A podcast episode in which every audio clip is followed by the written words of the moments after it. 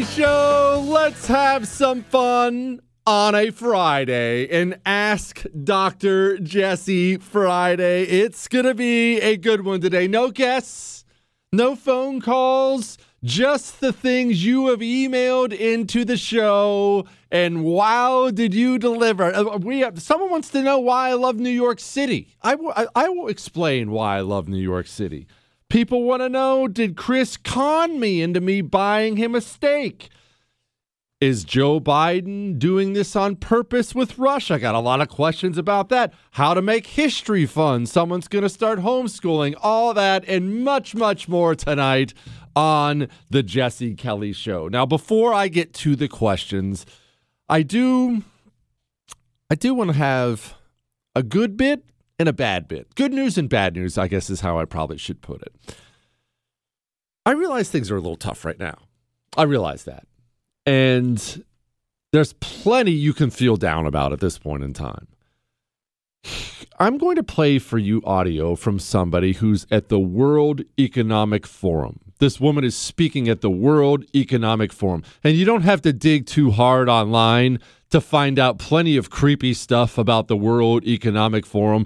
This is where the gigantic powers that be gather billionaires, politicians, they gather there. I mean, you name them, Bill Gates, they're, they're all there. They all gather and they decide on a general direction of the world. And as you can imagine, when you get that many wealthy, powerful people together, conspiracy theories that flow from that are endless, of which I'm sure a ton of them are true. I'm now uh, I'm now at the point where I just automatically believe conspiracy theories after the last 2 years. But in, in all seriousness, I'm sure there's a lot of really ugly stuff that goes on there. I'm sure a lot of it's made up.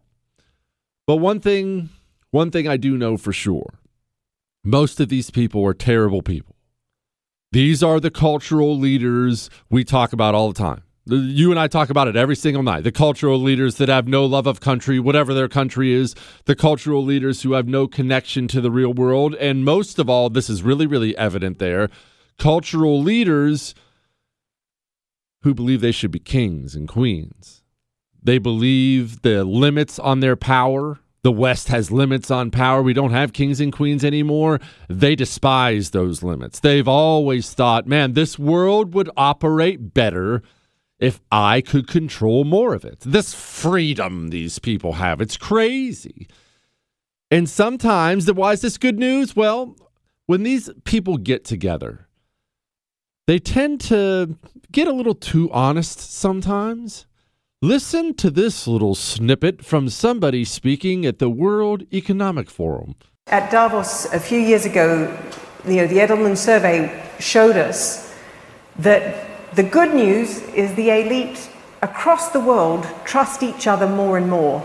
So we can come together and design and do beautiful things together. The bad news is that in every single country they were polling, the majority of people trusted that elite less. Chris, um, did she just call herself the elite? No, that's what I did as like a gag two weeks ago because it's funny, because it's ridiculous that. But that's how they think about themselves. And on to what she was saying. This is going to sound really, really probably odd. This is going to sound like maybe I've been watching too much Twilight Zone or something, but uh, just hear me out. I have a I don't know if you want to call it a bad feeling. I have a feeling. I have a feeling out there that we are about to experience world changing things in the coming years. And this is what I mean. It actually is, um, she actually put into words on accident what I've been feeling for a while now. The trust in institutions it is eroding, not just in America, across the West. The trust in institutions, they're eroding. Don't believe me? Go ask 10 people on the street right now what they think of the FBI. About five, six years ago, you would have had nine out of 10 go, oh, yeah, the G Men, good guys. Now, at least half will roll their eyes, probably say something, maybe cuss under their breath. Go ask 10 people on the street what they think of the Center for Disease Control. Couldn't be less politicized, right? It's just the Center for Disease. Go ask them. those are those are minor examples, but there's this distrust in institutions that is growing and growing and growing and growing. And here's something the elite, you know, people like me, Chris, let's quit. There's something the elite, I, I don't know if they understand this part. They understand we are distrusting them more and more. What I don't think they understand is they can be removed history says societies will find a way to remove them. What that looks like, I don't know. I mean, obviously, I don't know, Chris. Not don't point at Julius Caesar. Not look. I mean, maybe I, I don't know. I, I'm not advocating for that. Obviously, I feel like this distrust of institutions. It is growing and growing and growing, and it's going to get to a point where people will cast off their institutions if they don't trust them. That's just that's part of human nature. Uh, what's a great example of this?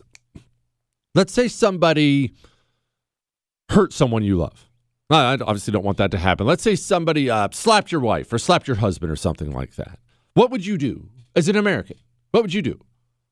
You, I know what you'd want to do, but what you would do is you'd pick up the phone and you'd call the cops, especially if you couldn't find the guy. He's not there. This guy slapped uh, 911. Hey, police, this, this guy slapped my wife. Uh, uh, come arrest him. Cops show up and arrest the guy. That's what a citizen does because you trust your institutions. Now, what if you call the cops and the cops say, I don't care, it's not my problem? And that starts happening around town. It doesn't just happen to you, it happens to your neighbor. He had a problem, someone stole something, cops didn't show up. This guy, someone killed his dog, cops didn't show up. So eventually, you stop calling the cops and you and your friends, you get in your car and you go find the guy who slapped your wife and you handle it yourself. That doesn't make you bad. That's what happens when institutions lose trust.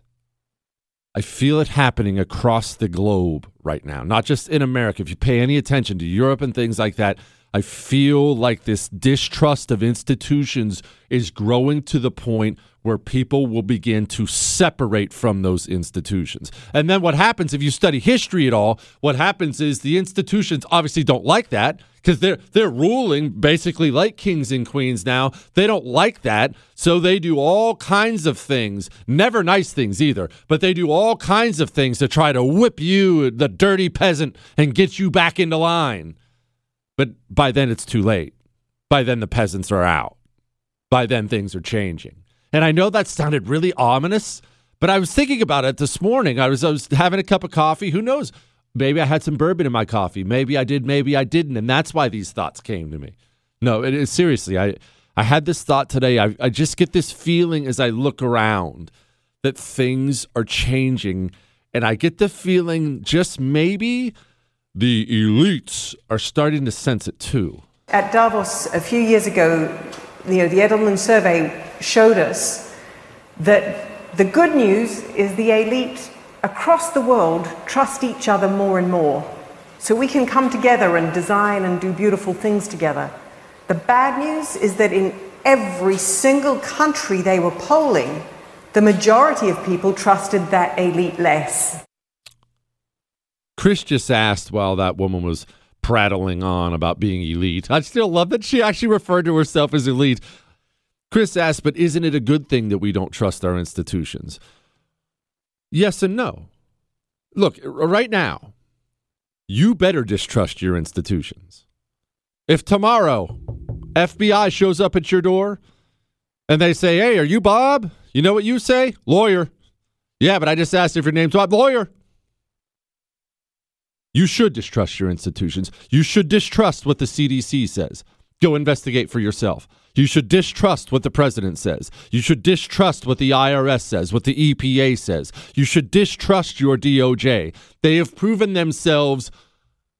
I know distrustworthy isn't a word, but it fits with what I'm saying, so I'm going to act like it's a word. They've proven themselves distrustworthy. I know the word's untrustworthy. They've proven that. So now we're at the point where you're a naive child. If you don't distrust them, you better distrust them. But is that good? No. No, you, you want to live in a, in a nation, in a country where you can trust your institutions. Sadly, you don't. You don't have that country. You don't. I mean, you want an example of this? Kathy Hochul, she got up and spoke about schools, spoke about kids. She had something to say today that made my jaw drop. I'll play that for you in just a second. But uh, this, another one more thing on distrusting. You know what timeshares are. I know you know what a timeshare is. It probably would blow you away if you've never gotten involved in one to know that a lot of these timeshare companies they suck you in and lock you in. You have to pay annual fees for your timeshare, and they don't let you out. You, it's not as simple as call, write a letter, email. Hey, I, you know, I don't go anymore. I'm done with it. No, they keep charging you every year. In some cases, annual fees have doubled. That's why Lone Star Transfer started doing what they're doing. They've helped 16,000 people, more than that, get out of it. They guarantee the release of all liability to your timeshare in writing and in a specific time frame. I love Lone Star because I hate con artists. I hate scammers. I hate people that steal. That's why I like Lone Star Transfer. Give them a call if that's your situation. 844 310 2646. 844 310 2646. It's a free, no obligation consultation. Jesse Kelly. You're listening to The Jesse Kelly Show.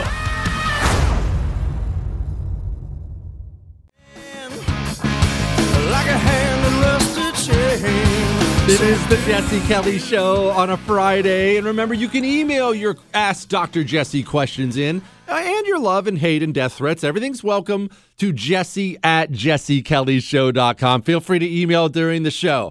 All right, uh, one more thing on this. I, I want to play this audio again. Again, this is some world leader at the World Economic Forum calling herself elite, which is hilarious. But I want to play it one more time because I want to answer Chris's question Is it good that we distrust institutions now? At Davos a few years ago, you know, the Edelman survey showed us that the good news is the elite across the world trust each other more and more.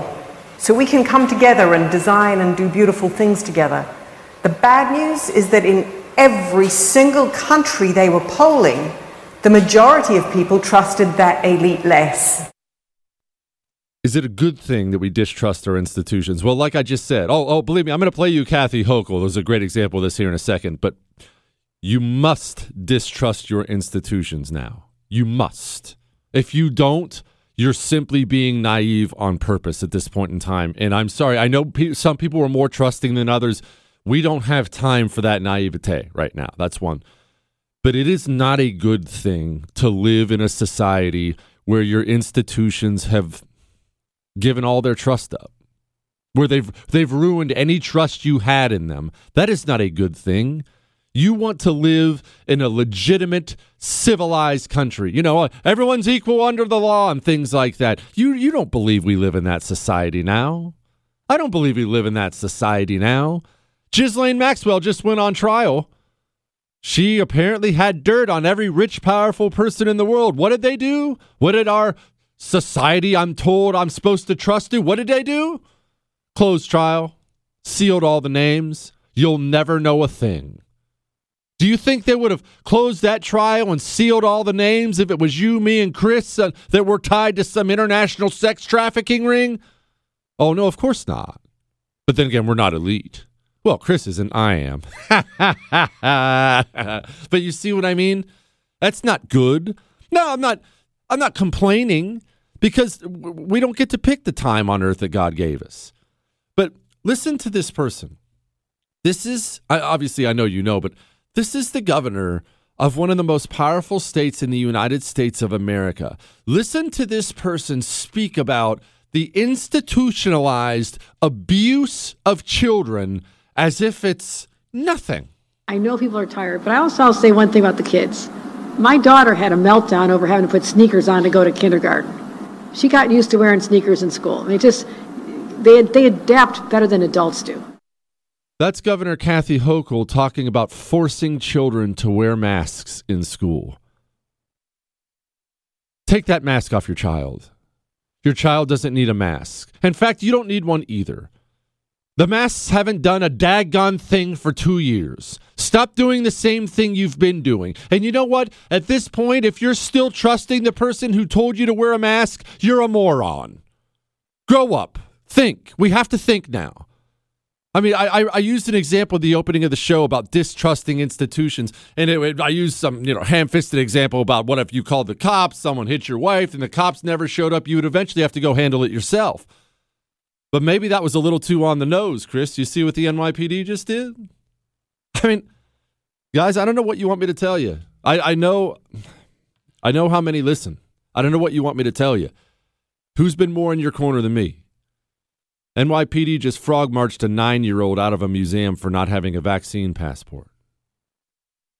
I know that's not everybody. I know it's not universal. I know how many great cops there are out there, but cops, you know, across America, forget about NYPD, uh, cops across America, listen to me. Listen.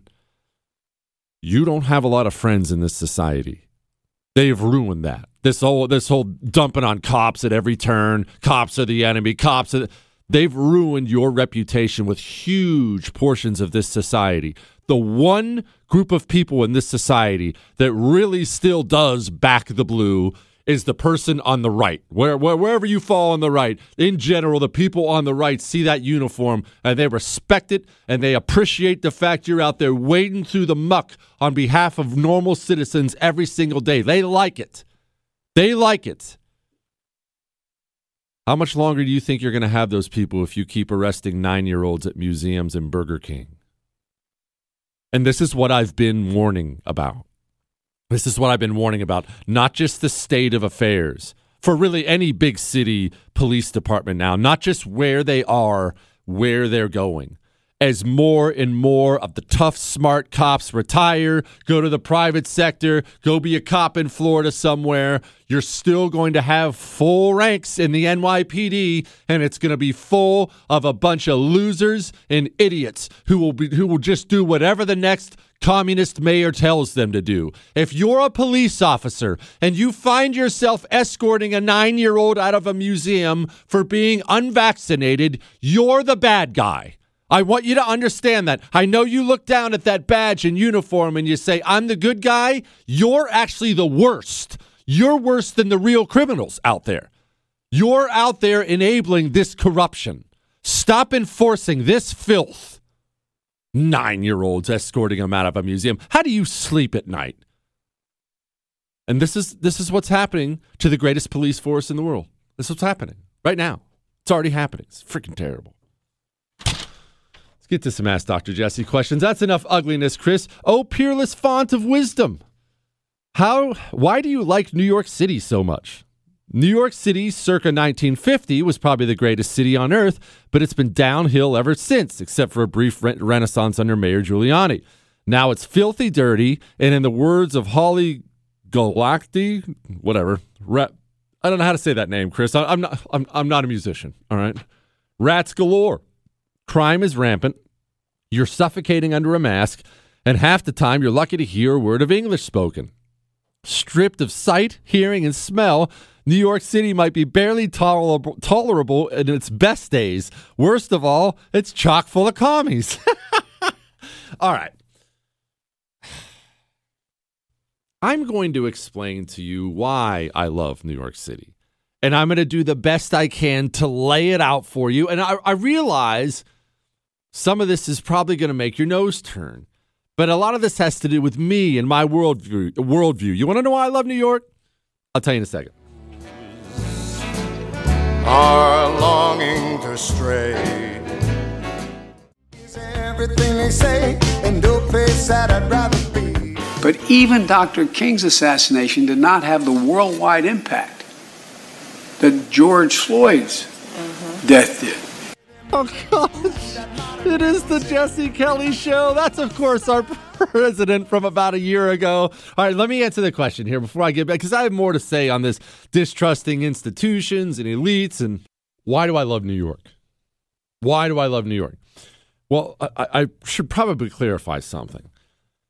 Right now, we're going through a little bit of a break. All right, New York and I, we're, we've separated temporarily at the time. And just allow me to explain.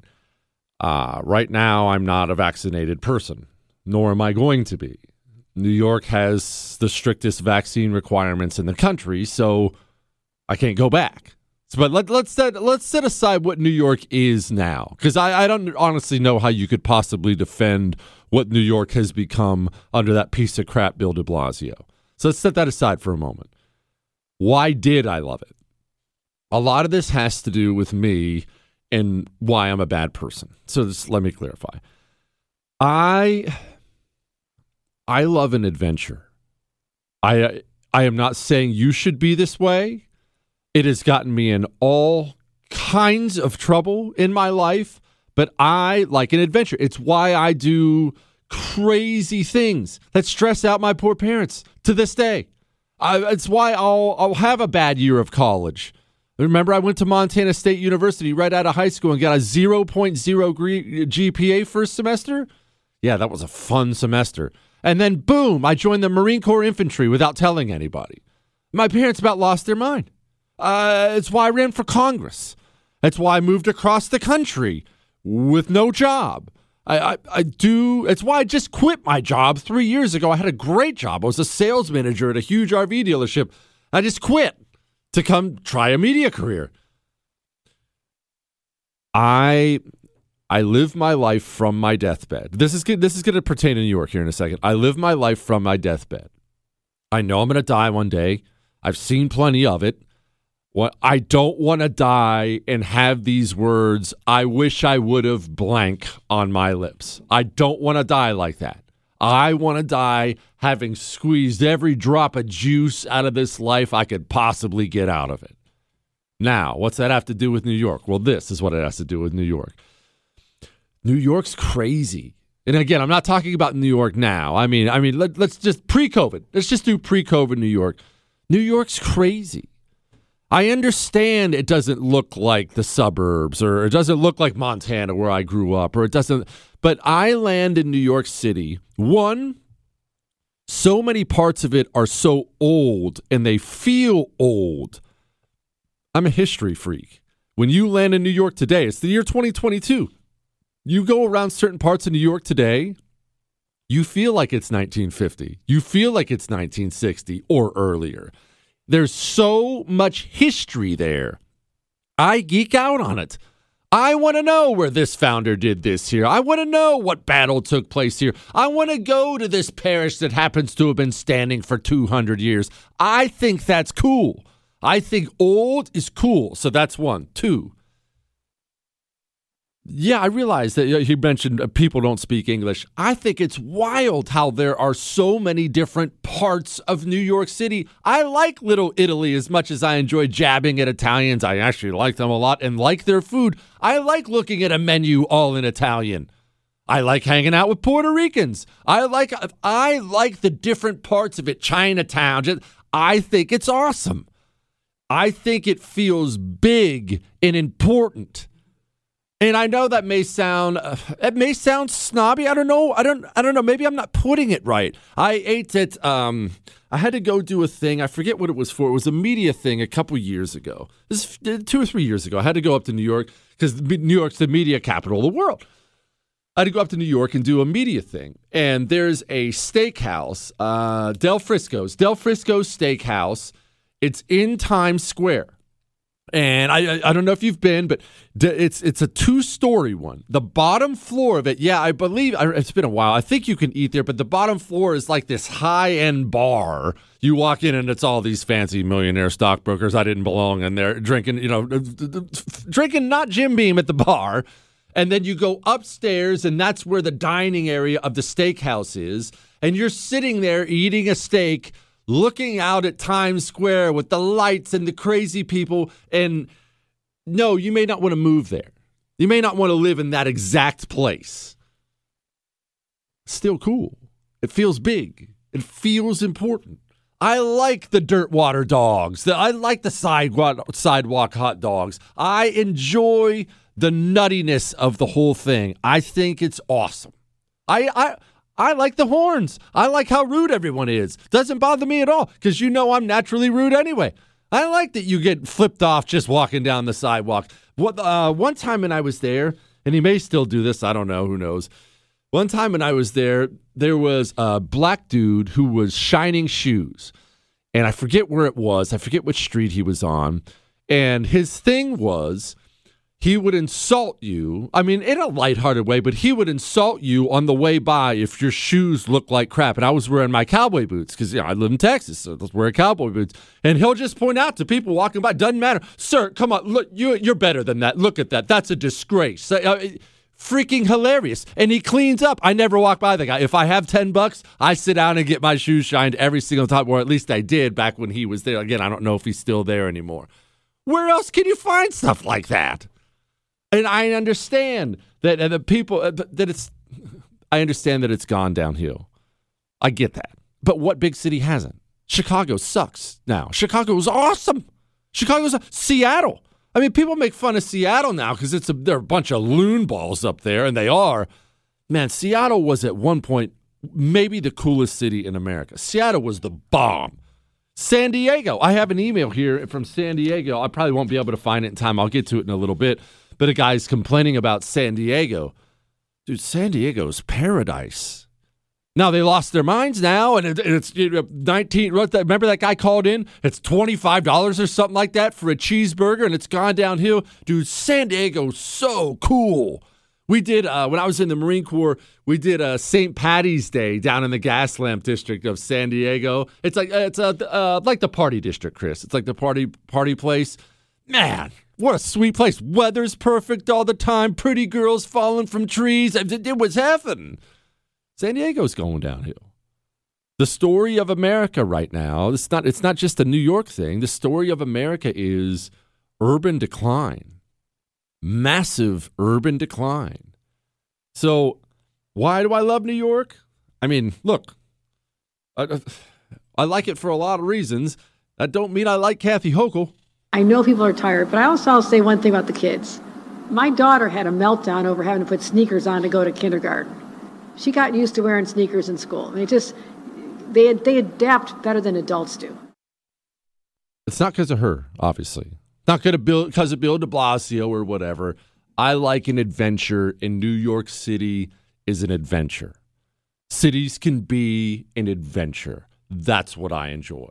I enjoy it. I've told you, look, I've told you this story before about the ghost story in Charleston, where we where we go on haunted jail tours just to have an adventure. I, I like to have adventures and do crazy things. I think it adds some serious spice to life. That's why I do it. All right.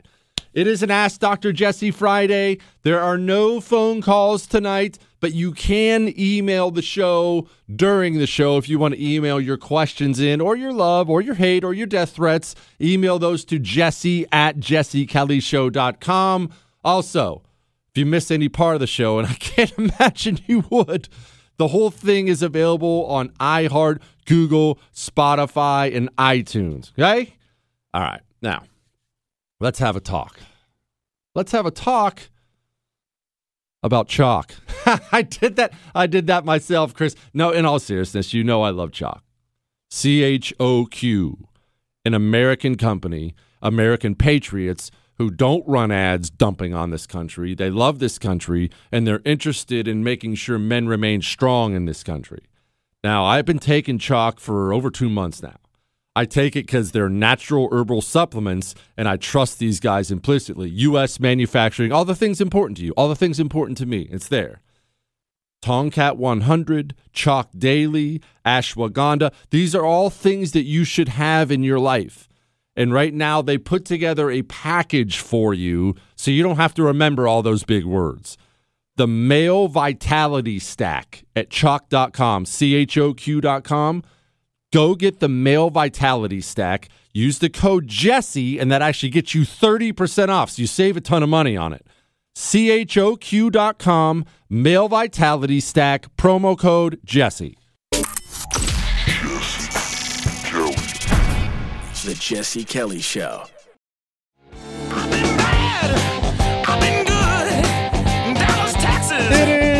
Jesse Kelly Show, and the weekend is here. I mean, this counts as the weekend, Chris. That's why, I mean, I feel like if this is even possible, give me some honest feedback on this. I feel like I'm even better on Friday. Chris. What? What? I feel like I'm better than normal. Uh, This is my time. This is my time, Chris. This is my time. Now that the the elites are are worried that we don't trust them anymore. Okay, I just played for you that psycho at the World Economic Forum. I just played for you Governor Kathy Hochul saying, "Oh, kids are resilient. Just wear this." Listen to guys like Bill Gates, and I will tell you, full disclosure, I believe this to be true. I don't know it. I don't have some back information. I certainly can't read minds. I believe Bill Gates has the same basic psychological profile as Mao Zedong and Joseph Stalin. And when I when I say that, I really genuinely mean this is the type of person who would put into place policies that would wipe out millions of people and he wouldn't lose a minute of sleep over it. He would go to bed every single night comfortable in the knowledge that he was the good guy just trying to change some things. Listen to this person. Now you tell me, should you trust institutions now? Well, the rich countries uh, have to play a central role, both funding R and D and having policies. In some cases, uh, carbon taxes will be used to drive the demand uh, for these clean products. And only by doing that in an aggressive way will the economic costs be brought down Pause, enough. pause, pause real quick, Chris. Carbon taxes in an aggressive way. Just understand what these words mean. We have to take huge industries, industries the world runs on now. Things like oil and coal, th- those things power the world. And this human being is sitting there in very nice sounding language saying we must attack those industries and wipe them out. Every single person with an oil job, every single person with a coal job, all the jobs connected to that, all the people who rely on the power from those industries. Bill Gates talking about aggressively destroying them without a second thought. Chris, play it again from the beginning. Play it again and listen to this person. Why wouldn't you distrust this person? Well, the rich countries uh, have to play a central role, both funding R and D and having policies. In some cases, uh, carbon taxes will be used to drive the demand uh, for these clean products. And only by doing that in an aggressive way will the economic costs be brought down enough that we can turn to all the middle income countries uh, and say, okay, you know, change your whole cement uh, industry, change your whole steel industry, and yet, you know, it's not holding you back uh, from economic growth. The number of companies working on these things is very exciting, and some of them will fail. A lot of them will fail, uh, but you know we only need uh, a reasonable number, a few dozen of them, uh, to make it through, and that's what we have to accelerate. That's what we have to accelerate. This is how it's important because I don't want to just pick on Bill Gates, although I can't stand him. You have to understand this is how the people of the West, the leaders of the West, presidents, billionaires, this is how these people think. They shouldn't have limits on their power. There are things they want done in a society. They should be able to do whatever they want done without these pesky laws and freedoms getting in their way. Why shouldn't I be allowed to point at huge industries and say, no, you're wiped out and you're wiped out? I, the God King Gates, will put in new industries because I rule here. You laugh, but that's genuinely how they think. They sit down in front of large groups of people, and unironically, not me when I just feel like being a goof, these people unironically refer to themselves as elite. At Davos a few years ago, you know, the Edelman survey showed us that the good news is the elite across the world trust each other more and more. So we can come together and design and do beautiful things together. The bad news is that in every single country they were polling, the majority of people trusted that elite less. They refer to themselves as elite. Should you distrust your institutions? You don't have a choice. You better distrust your institutions. Wise one, I believe I heard that while the new New York City DA is talking about Bragg is declining to prosecute violent crimes such as armed robbery, he's going after Donald Trump. The people in positions of power now regularly abuse you. Regularly abuse you. They sit in these positions, whether it's president, DA, secretary of state, they sit in these positions. They don't give a second thought to you. They don't give a second thought to their country, to their city. They simply look at their position as a way to advance their power, advance their money, and crush their enemies. That's how these people think. That's what goes through their head. That's that's why I think something's going to change in this world in the coming years. And I know that sounds dark and I don't have specifics because I don't know. I, I genuinely don't know. I feel like there is going to be a turning in the world where you know the world's had these kind of turnings before where well they, they went through this massive period of time where basically Europe had all these kings and queens and then over a relatively short span of time they were all gone that way that way of government got purged because there had been so much lost trust people stopped they stopped relying on the institutions they pushed back the institutions got taken down it feels as if we are on the verge of another one of those. Golly. And do I think that's going to be a pretty, comfortable, nonviolent process? No, I'm not naive. I, I think it'll be terrible. I think it'll be dreadful. It's not going to be stuff you enjoy watching on the news. And don't think you're just going to start purging these institutions and they're going to go quietly into the night. Believe me, they're going to make you feel it on the way out the door. But that's what it feels like's happening right now in this world. Gosh, this got dark, Chris. Did it get too dark for a Friday? It did. Oh man, it did. That's fine, Chris. Look, someone wants to know about history and, and teaching people history and talking about history stuff. We're gonna we're gonna talk about that. We have a lot of lighthearted stuff. I'm a, Chris. I'm a lighthearted person and a big-hearted person, Chris. I am. All right. You know, we're gonna talk about history a little bit coming up in just a second here on the world famous Jesse Kelly show, Chris. But look, I, look, but I still sleep good at night.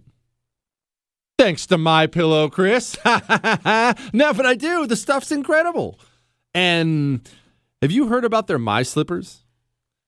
Right now, My Slippers are 50% off. But honestly, even if they weren't, even if they weren't 50% off, you should go get some My Slippers they you can wear them inside and out. And Mike Lindell, he didn't just throw together some slippers and then oh, let's throw them on the website. I, I, bet you they'll sell.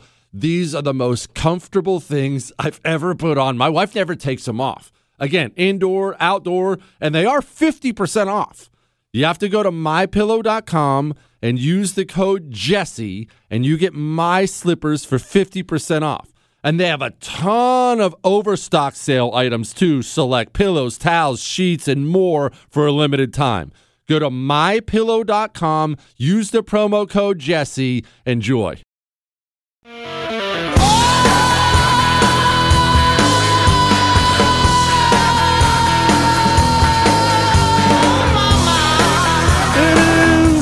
Jesse Kelly Show on an Ask Dr. Jesse Friday. I'm going to get to your emails here in just a second. Just, just one last thing here. I mean, you tell me, should you trust your institutions? Here's your FBI. Uh, we, we, we do believe from our engagement with this subject that he was singularly focused on one issue uh, and it was not specifically related to the Jewish community. Uh, but we're continuing to work to find motive and, and we will continue on that path.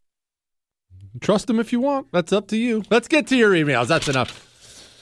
Jesse, I love learning of I love learning of history. We are going to be moving to homeschooling. By the way, that's freaking awesome. Good for you. Good for you homeschooling those kids. How do I make it easy and fun to teach my kids true history? There's a lot out there. Would you recommend every, anything? All right. I have recommendations that I give out as soon as I get them. All right. Whenever I come across something, especially for parents, I, I, I don't hold anything back from you. I give it to you. But uh, I mean, let me say this. your love of history is enough because that's going to come through. I mean, people love when I talk history on the show, and they loved when I used to do a history hour, and the history podcasts are coming back soon. New, we get in the new studio and the next week and stuff like that. So you're going to be getting, it, and people people love that. You know why you love it? It's not because of me. It's just because I love history. I love it. You can hear it. So because I love it so much, it comes through and it, it, makes the story better because I'm geeking out while you're geeking out on it. We're geeking out together. That's going to come across when you teach your kids. Uh, I've said this before. This very much applies to history. Yes, we're nerds, Chris. Up yours. Uh, yes, this applies to history, but it applies to to everything. People want to know, uh, well, how do you tell stories? How do I figure out how to tell stories? How do I tell a history story so my kids will enjoy it? The fact you ask the question already means they're going to enjoy it because there are two different types of storytellers out there. One is very good and one is crap. The crappy one, sadly, is the most common. You know what those people are? They're the people who talk over everyone's head because they don't want you to listen to the story and feel the story and enjoy the story. You know what they want you to do? They want you to listen and say, Oh, he's so smart. They want to sound smart. You can tell a story that someone will be interested in and someone will learn from, or you can tell a story to make yourself sound smart. You cannot do both. And it's so easy to make yourself sound smart and talk over everyone's head, too. If I go home tonight, if I go home tonight and I spend, and I've done this, you know, I've done this plenty, and I go home and I spend four or five hours on uh, the Boxer Rebellion in China. I go home, spend four or five hours on that tonight. Take a bunch of notes, documentaries, maybe I get a book, geek out on that. You're not going to do that tonight. You're going to go do something else. I'll show I could show up on Monday and talk over everybody's head about the Boxer Rebellion and use a bunch of names and locations and words you don't understand so I can so you can sit back and go, "Wow, look how smart Jesse is." Does that put you in the story? Doesn't help you at all. If you're telling a story, just try to put them in the story. And that's all history is anyway, right? It's just a study of human nature. That was a long way of saying your kids are going to love your history stories. I mean, I didn't fall in love with history. I liked it. I didn't fall in love with history until the sixth grade. Why? Because I had a whole bunch of history teachers before that would talk like this, and George Washington, and, and then all of a sudden I walk into class in the sixth grade and there's this big football coach up there and he's teaching the class and he carries around this long stick and he's yelling and screaming the whole class and the Spartans would take a spear and stab him in the face and I'm sitting in class going, "Oh my gosh, history's sweet. I had no idea." What was the difference? He loved it. He wasn't there for a paycheck. He loved it. You're going to be fine. Mr. Kelly, Biden said any invasion of Putin would come with an economic response. This sounds so gay, I hate repeating it. Here is my question What would President Kelly do with this situation? I know the answer, but need to laugh. Here's the thing if I was in a foxhole or tractor with you, I would go out of my way to kill some people that confronted us. well, thanks, bud. Um, all right. Well, again, this is what Joe Biden initially said and then has had to walk back since then several times about Russia and Ukraine. So I think what you're going to see is that Russia will be held accountable if it invades. And it depends on what it does. It's one thing if it's a minor incursion and then we end up having a fight about what to do and not do, etc. Okay, obviously not ideal, but honestly, what what would I do that you're not going to actually like it? Nothing. Why do I care about Ukraine? And let me let me ask you something else. And I, I really genuinely mean this. What do I have against Russia? Now you can say oh, oh Vladimir Putin's a, a dictator. He has political prisoners. We have political prisoners. We have political prisoners rotting in a DC jail in terrible conditions, some of them declining rapidly medically. They've been in that jail for over a year. What? Because we put fancy words on it? it you want you want to change the meaning of it? We have political prisoners. Now, that's not an anti America thing, but why am I supposed to care that Russia is going to gobble up potentially a satellite country for them? It's not like Ukraine are some stalwart allies of ours. It's not like Ukraine has ever done anything to help us out at all. It's not like Ukraine is some clean country, just a bunch of freedom fighters. Ukraine's one of the most corrupt countries in the world. Now, I realize this sounds cold, but again, why should I give a crap what Vladimir Putin does over there? I don't care. I don't care. As long as Vladimir Putin is not getting involved in my country's economics, as long as he's not trying to throw his weight around the things my country cares about, why would I care? Why would I waste a drop of American blood or a dime of American money on Ukraine? I, I, and I know, I know, because Americans understandably have this Russia thing where they hate it.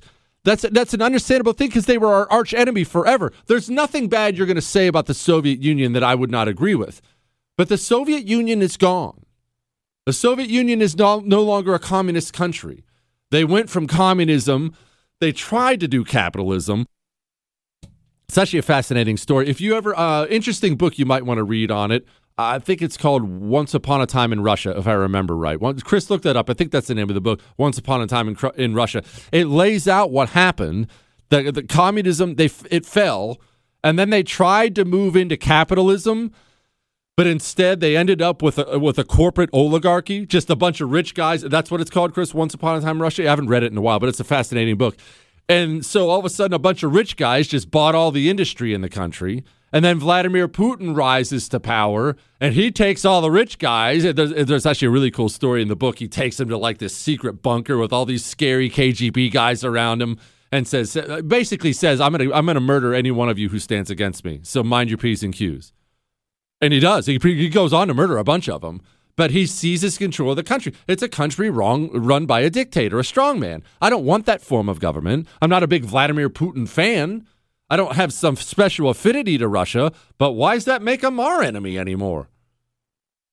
China, now that's a different story. China's actively trying to undermine us and destroy us at every single turn. Even if I don't love Russia, which I don't love Russia, obviously, why would I give a crap about Ukraine? I, I know that's not the answer you're supposed to give. I know you're supposed to be rah rah. Let's uh, let's nuke them. Why? Why? We are 29, 29, 29 trillion dollars in debt. We don't have the money to just go throwing our weight around the world right now. Inflation through the roof, wide open southern border. We've got all kinds of problems here on the home front. Ukraine, best of luck to you. Honestly, good luck. Hope you give as good as you get. But I ain't coming.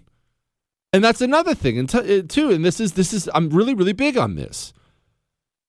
I do not ever I, I do not ever ever ever support armed conflict if I won't be getting shot at or my sons won't be getting shot at.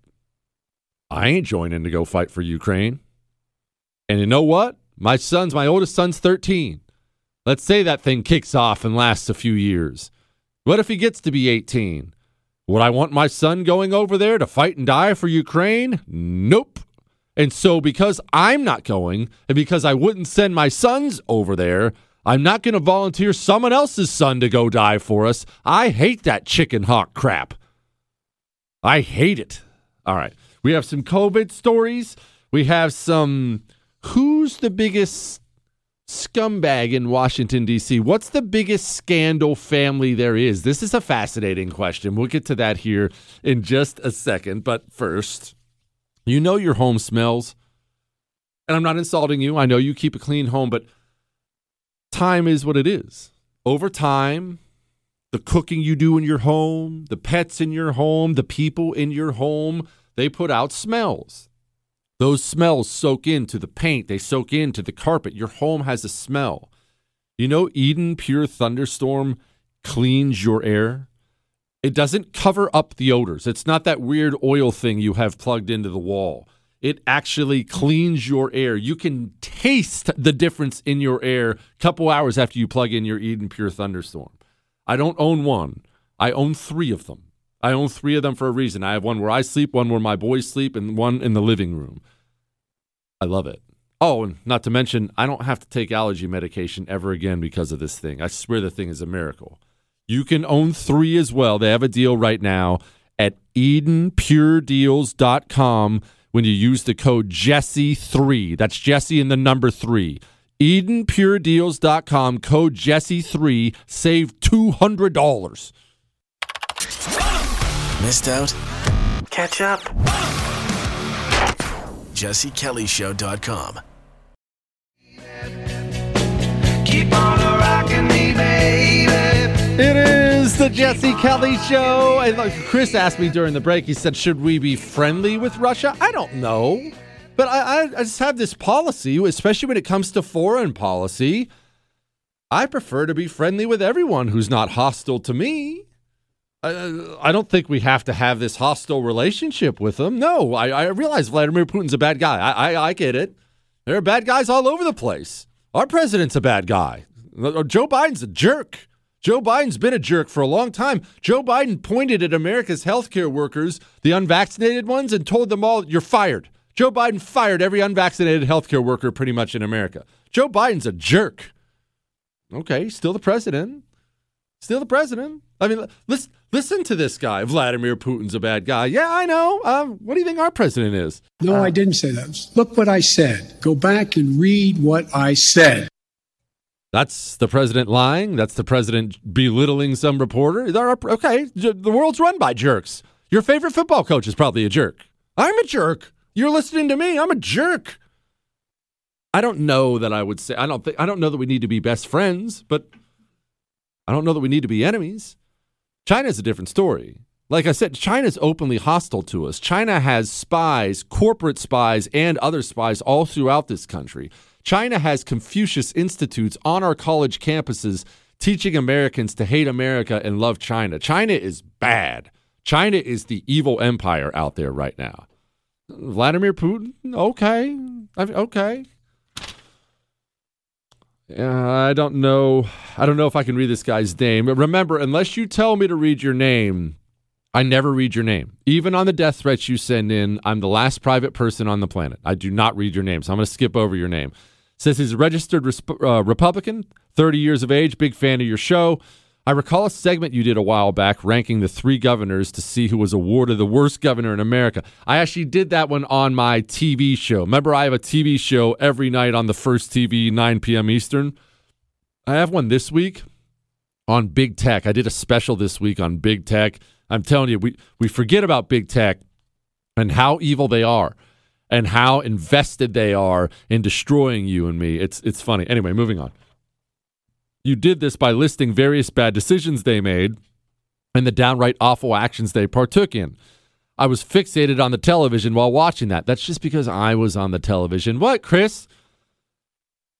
Who is the most corrupt family that has been to the White House? Is it the Clintons or the Bidens? Both really take the cake of being corrupt, but has Hunter Biden managed to outdo Hillary?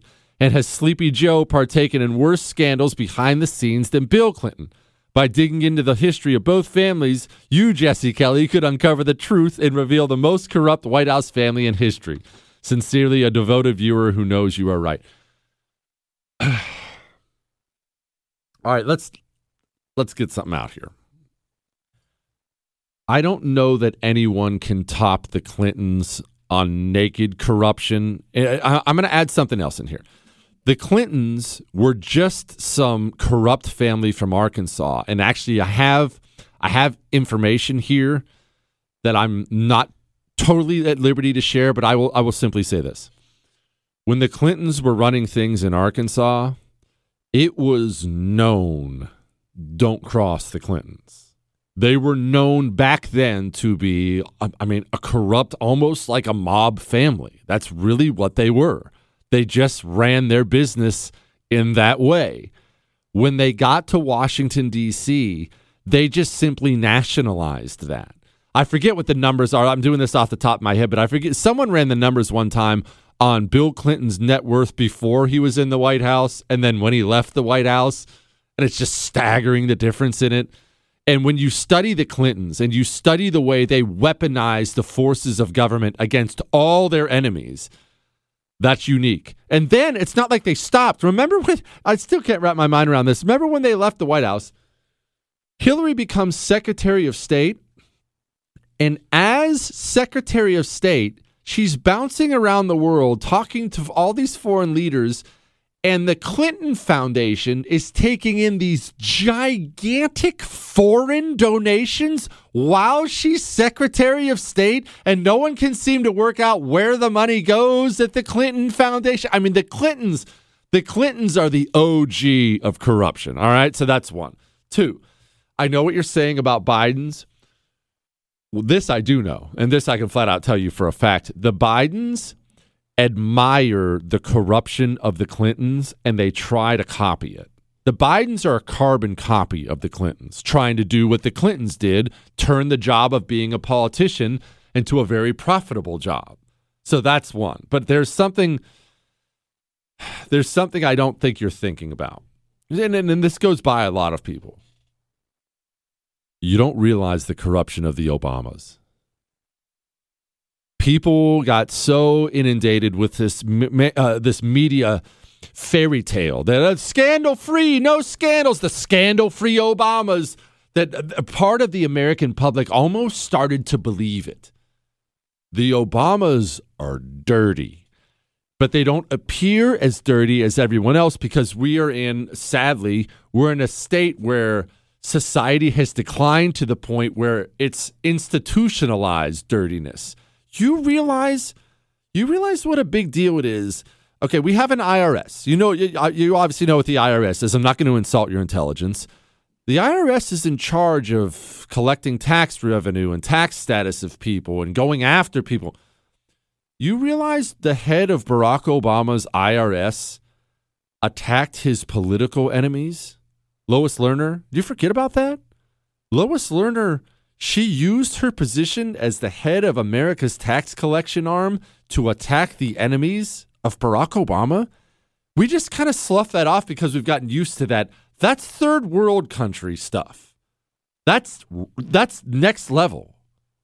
I think people forget about what a big deal that is. We, are so jaded now to the fact these people are so corrupt and terrible. We just kind of shrug that off. Oh yeah, I forgot Lois Lerner. Uh, that's a big deal. That's a really big deal. Oh, and one more thing. There's something else I think we forget about Barack Obama. And when I lay this out for you again, I think it just might wake you up to the fact the Obamas probably have the Clintons and the Bidens, maybe combined. Hang on.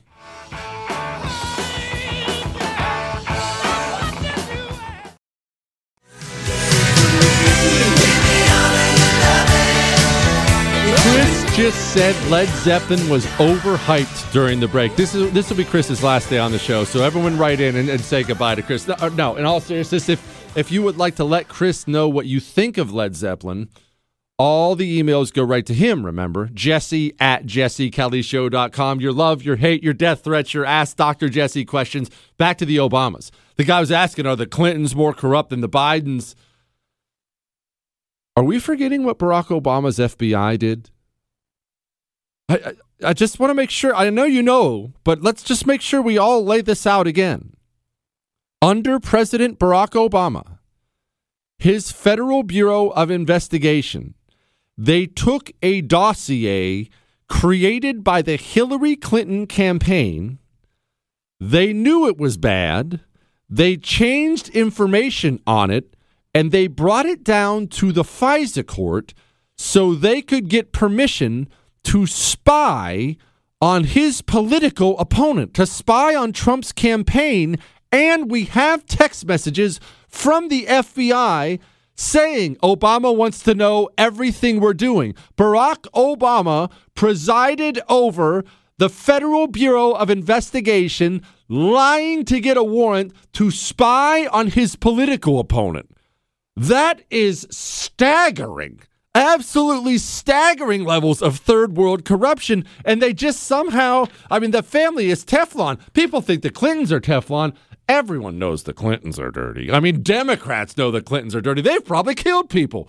But for some reason, never comes up with Obama.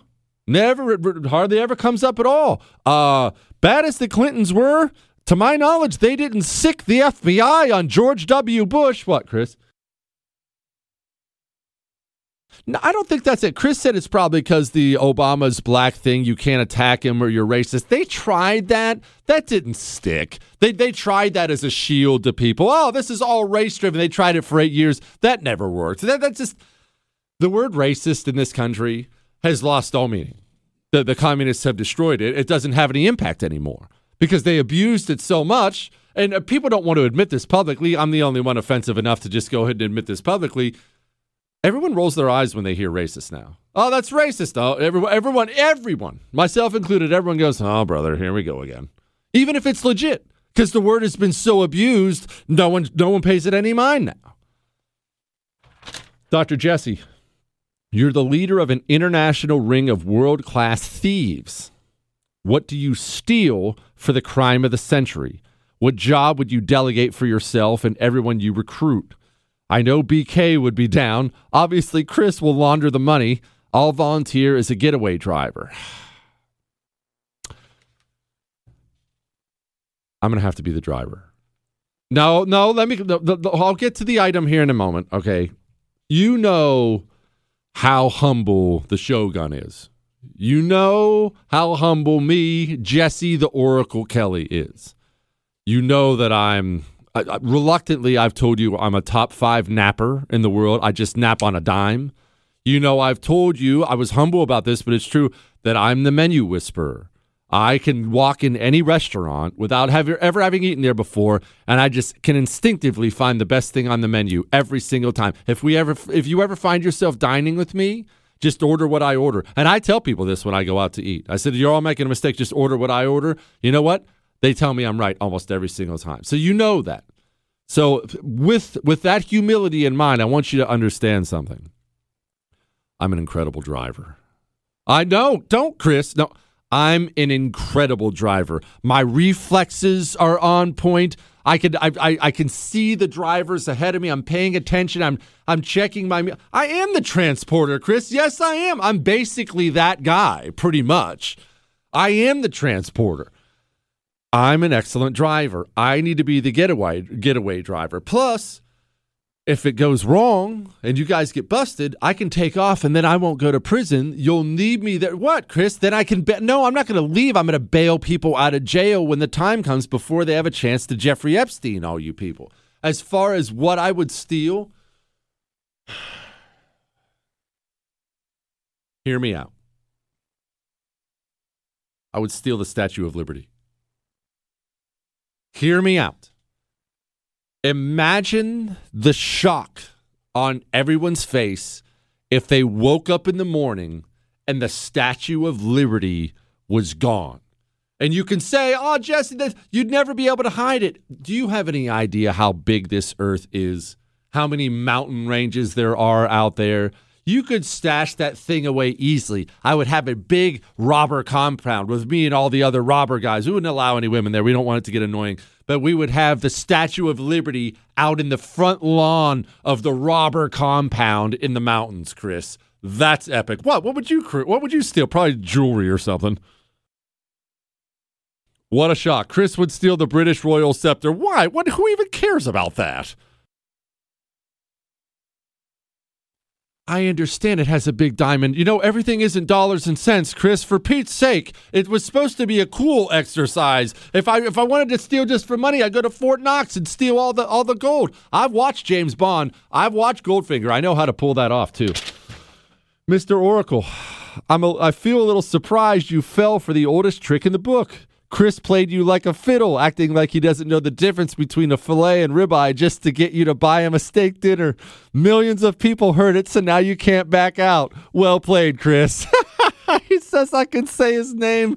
His name is Eric. In case you missed it, Chris acted last night like he didn't know the difference between a filet and a ribeye, and then he tried to claim he's not that into steak. What a loser. What a liar and a loser. And now I have to buy him a steak to try to educate him on exactly what's what. If you if you miss If you missed any part of the show tonight or missed last night's show with all that idiocy, you can get the whole thing on iHeart, Google, Spotify, and iTunes. Chris, I want you to play this one more time here. Well, I might have you play it again and again because the next question is going to apply to this trusting the elites, trusting your institutions.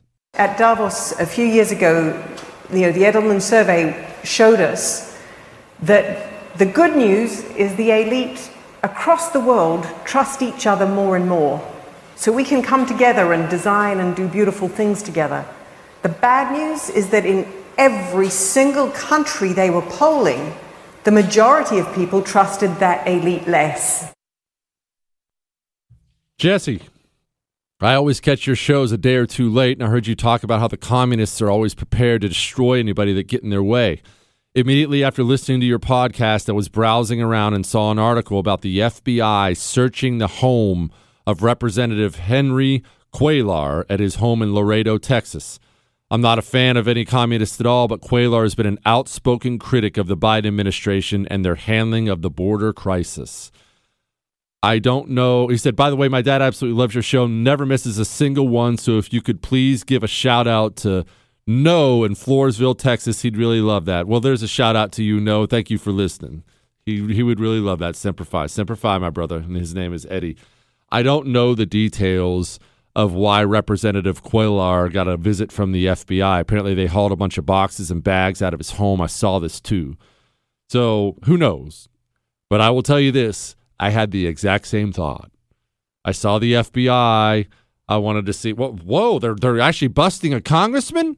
They're they're busting a Democrat congressman. Oh, oh, they're busting a Democrat congressman who criticizes Joe Biden all the time. And this is what I mean about trusting or not trusting your institutions. I mean, that could be totally legit. For all I know, they just hauled a, a ton of meth or something out of his house. I, I don't know what they hauled out of there. It could be totally legit. But I had the same thought you thought. I had the same thought that so many of you thought. Oh, well, the FBI is just screwing him over because he's an enemy of Joe Biden. We've already lost trust in our institutions. That's why I feel there's a change coming in the world in the coming years. A, a, a gigantic world changing changes. I don't know if that sentence makes sense, Chris, but it made sense in my head. I think it was pretty on point. I'm look, I'm pretty educated, all right? look, I, it's it's part of the reason I tell you I, I've actually ramped up. I'm not going to be that guy, but I've actually ramped up my workout regimen recently. I've ramped it up with the intention of being stronger because I feel like we need to be stronger in the times that are coming. It's why I tell you about CHOQ all the time. C H O Q, you know, the natural herbal supplements. Get your testosterone levels up there, fellas, your mood, your energy, every bit of it, your focus.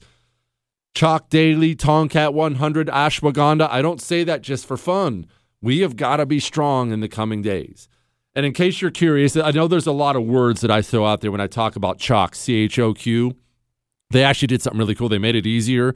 If you go to choq.com, C H O Q.com, just get the male vitality stack, S T A Q, male vitality stack. They have it right now for my listeners 30% off. Choq.com, C H O Q.com, male vitality stack. Just use the code Jesse and you get 30% off. Hang on. Jesse Kelly.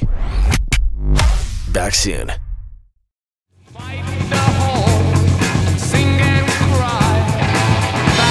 is the Jesse Kelly Show. And look, I, I, I don't want to be doomsday guy. I'm going to get back to my Ask Dr. Jesse questions. But why do you think I tell you about Oxford Gold all the time, too? I tell you that for a reason. I, I don't know what the coming times are going to be. I don't. But I'll, I'll tell you something. I do know this. Uh, gold has had value since, well, forever. People have killed for it forever. That gold, Oxford Gold Group delivers to your front door, it will always have value, no matter what happens with inflation or hyperinflation next year or whatnot. Just, just take care of yourself and watch out for yourself, all right? Tell Oxford Jesse told you to call when you call them too. 833 995 Gold, Oxford Gold Group. They will deliver gold to your front door. 833 995 Gold. Tell them Jesse told you to call, right? Just, just watch out for yourself. And look, it goes well beyond it goes beyond gold. It goes beyond making sure you're strong. I do believe we need to take some steps. Uh, see, I've been talking to Tucker too much lately. Tucker and I, we geek out on this kind of stuff. Some steps to make sure you're good no matter what. Do you have clean water? Oh, I got bottles of water. Do you have a way to make clean water? What if someone else stops making it for you? Uh, just little things. Nothing. I'm not telling you to build a bunker, although that would be sweet. If you build a sweet bunker, invite us down. What, Chris? We'll do a show from there. It would be awesome. I want. I don't know how we would do it. Can't you technical people set up some stuff and plug stuff in? Whatever. Make sure you make sure you have some food. Make sure you have some water. Make sure you have some ammo. No, you don't have to make sure you're a Navy SEAL. Make sure you have some basic things. Uh, I don't know what your financial situation is. Little cash. Maybe that's a hundred dollar bill. Uh, maybe you're doing pretty well and you want a, a grand or two laying around or something like that. Gold, like I said, always has value. Just make sure you're watching yourself. My 15 year old son told me recently when he was in the eighth grade, his social studies teacher, who he knows is a Democrat, which is ridiculous. Kids, kids teachers should keep out of politics or should keep politics out of the classroom. But his teacher lied to the class by telling them the Republican Party started the KKK. I'd like to hear you do a history lesson on the truth of the Democratic Party and how Lincoln was a Republican and what the Southern Democratic Party did to our country. All right, I need to address something here. Teachers should keep politics out of the classroom. That's a lie. That's loser talk. And I'm not trying to insult you, but hear, hear me out. You'll hear people say that a lot on the right. Teachers are not robots, teachers are human beings. Even if the teacher is trying to keep politics out of the classroom, their politics are eventually going to shine through. I knew every one of my teachers who was a Democrat when I was in school, whether they were overt about it or not. The way they talk about things, the way they reference things, it's not hard to figure it out.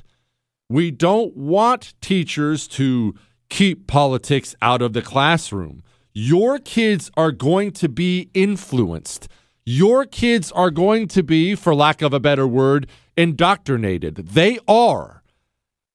They should be influenced and indoctrinated by people who share and push your values. We should have a pro America curriculum in the classroom, one that talks about freedom, why liberty's important, why limited government's important. We should have teachers in the classroom talking all the time about the evils of communism and socialism and collectivism. I don't want my sons having a teacher that keeps politics out of it because I know politics are going to be in it no matter what. I want my values taught to my children. That's why I tell you all the time about, uh, and I struggle with this too, about being more purposeful with making sure our kids have the values we want politically too. It's not just about yes, ma'am, and no, sure, and a firm hair sh- handshake and look them in the eye and speak up, and, and that stuff's important. Are your kids going to leave your home at 18 and understand why freedom is important? Are they going to understand how evil communism really is? Are they? I don't know. I don't know. I, I, I need to make sure mine are. And I tell you, just, just being honest with you, I don't feel like I've done I mean, I haven't been neglectful of it, but I don't feel like I've been great at it. I need to do better. I need to be better. This world is occupied by evil men. Is your child going to be ready to take them on? This world is now led by evil men. Is your child going to be mentally equipped to hear things like this and combat it? Well, the rich countries uh, have to play a central role, both funding R and D and having policies, in some cases, uh, carbon taxes will be used to drive the demand uh, for these clean products. And only by doing that in an aggressive way will the economic costs be brought down enough that we can turn to all the middle income countries uh, and say, okay, you know, change your whole cement uh, industry, change your whole steel industry, and yet you know, it's not holding you back uh, from economic growth. The number of companies working on these things is very exciting and some of them will fail a lot of them will fail. Uh, but you know we only need uh, a reasonable number a few dozen of them uh, to make it through and that's what we have to accelerate. Is your child ready mentally to take that on? Uh, uh, i want teachers who will teach kids actively about america Remember when Yuri Bezmenov, remember that that clip we said, Chris, grab that clip if you don't mind, because I'm going to play it for you as soon as I get a chance to. I may run out of time here this hour. If, if I do run out of time, I'm going to play it in a couple minutes. Remember when he talks about how the communists got here and how they infected our education system and they started teaching about the values of, of collectivism and socialism and communism. But what he mentions in there, and we played this for you a bunch, he mentions they, it, it never got counteracted. It was never combated with American this, pro America that. Demoralization. It takes from 15 to 20 years to demoralize a nation. Why that many years? Because this is the minimum number of years which requires to uh, educate one generation of students in the country of, of, of your enemy, exposed to the ideology of the enemy. In other words, Marxism Leninism ideology is being pumped into the soft heads of, of, of, at least three generations of American students without being challenged or counterbalanced by the basic values of Americanism, American patriotism. Without being challenged by the basic values of Americanism. One of the greatest wins for the communists was not just taking over the education of your children, of our children. One of the greatest wins of the communists was convincing American parents on the right that there shouldn't be any politics in school. Oh, yes, there should. They should be your politics. Your values should be taught in schools. Well, I just I, I just want to keep politics out of it. I understand where your heart is, and your heart's in the right place. That is a fairy tale world. I want it to rain Sour Patch Kids tonight so I can run outside with my hat and collect them and eat them all. But I have to exist here in the real world. It's going to rain rain tonight. Let's exist in the real world. One more hour. Ask Dr. Jesse questions. Hang on.